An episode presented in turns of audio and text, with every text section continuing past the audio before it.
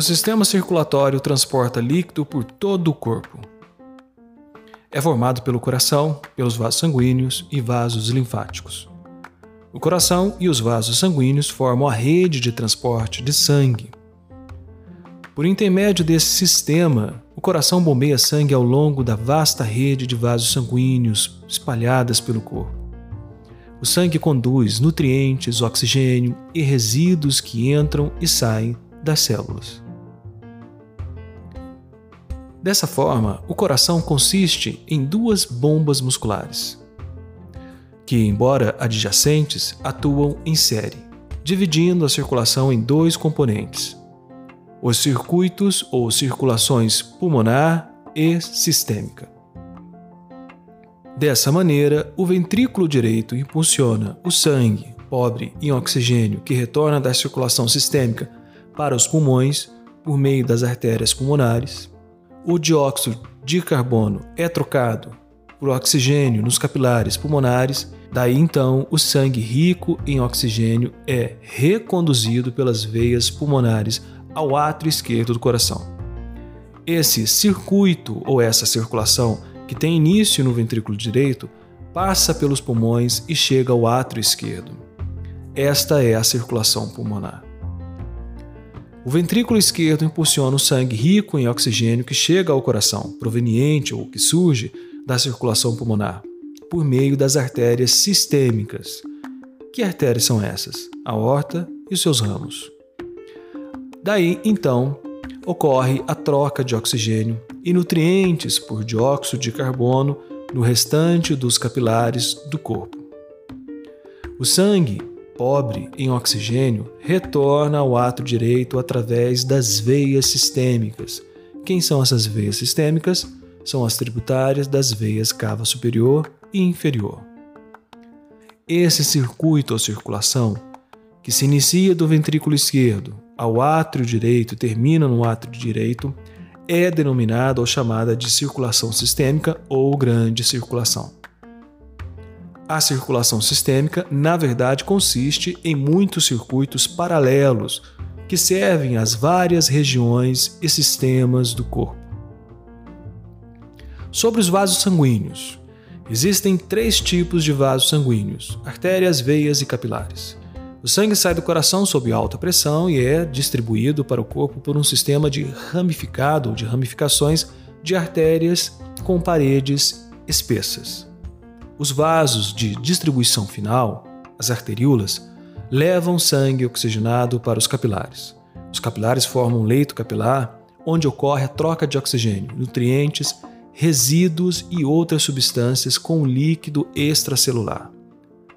O sangue do leito capilar entra em vênulas de paredes finas, semelhantes a capilares largos.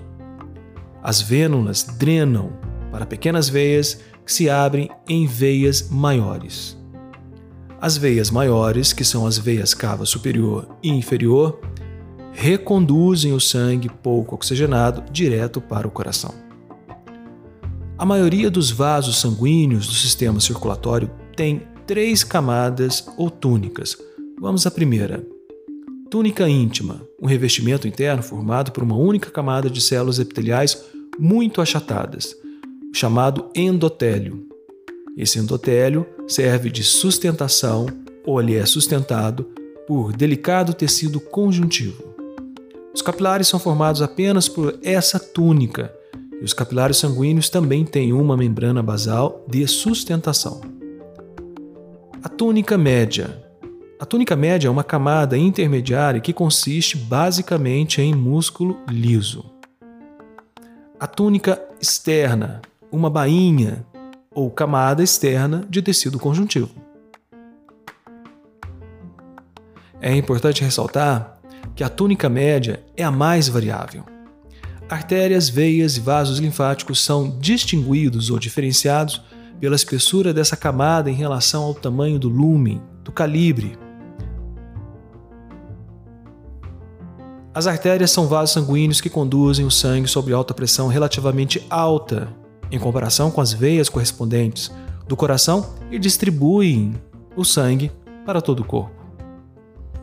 O sangue atravessa artérias de calibre decrescente.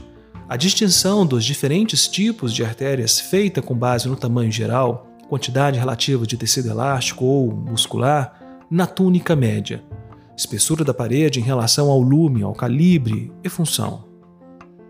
O tamanho e o tipo das artérias formam um contínuo, um padrão, isto é, uma mudança gradual das características morfológicas de um tipo para o outro.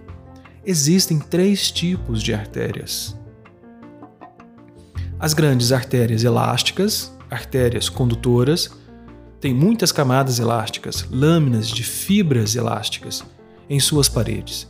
Inicialmente, essas grandes artérias recebem o débito cardíaco. A elasticidade permite sua expansão quando recebem o débito cardíaco dos ventrículos, minimizando a variação de pressão e o retorno ao tamanho normal entre as contrações ventriculares. Isso mantém a pressão no sistema arterial entre as contrações cardíacas, no momento em que a pressão ventricular cai a zero. De modo geral, isso minimiza, diminui o declínio da pressão arterial quando o coração contrai e relaxa. Exemplos de grandes artérias elásticas são a aorta, as artérias que se originam no arco da aorta, como o tronco bracocefálico, a artéria subclávia e a artéria carótida, além do tronco e das artérias pulmonares. Agora, as artérias musculares médias artérias distribuidoras. Tem paredes, essas artérias têm paredes formadas principalmente por fibras musculares lisas dispostas de forma circular. Sua capacidade de reduzir seu diâmetro a partir da vasoconstrição controla o fluxo sanguíneo para diferentes partes do corpo, conforme exigido pela circunstância, ou seja, pela necessidade. As contrações pulsáteis de suas paredes musculares, seja qual for o diâmetro, o calibre do lume da passagem, causa a constrição temporária e rítmica dos lumes do calibre em sequência progressiva, propelindo, empurrando e distribuindo o sangue para várias partes do corpo. As artérias denominadas ou nominadas, inclusive aquelas observadas na parede do corpo e nos membros durante a dissecação, como as artérias braquial ou femoral, são, de modo geral, em sua maioria, artérias musculares médias. Agora, as pequenas artérias e arteríolas. Essas artérias ou esses vasos sanguíneos têm lumes relativamente estreitos e paredes musculares espessas. O grau, o nível de enchimento dos leitos capilares e o nível da pressão arterial no sistema vascular são controlados principalmente pelo grau de tônus, a firmeza, no músculo liso das paredes arteriolares. Se o tônus for maior que o normal, ocorre a hipertensão, aumento da pressão arterial. As pequenas artérias geralmente não têm nomes nem identificação específica durante a dissecação, e as arteríolas só podem ser vistas ampliando a visão.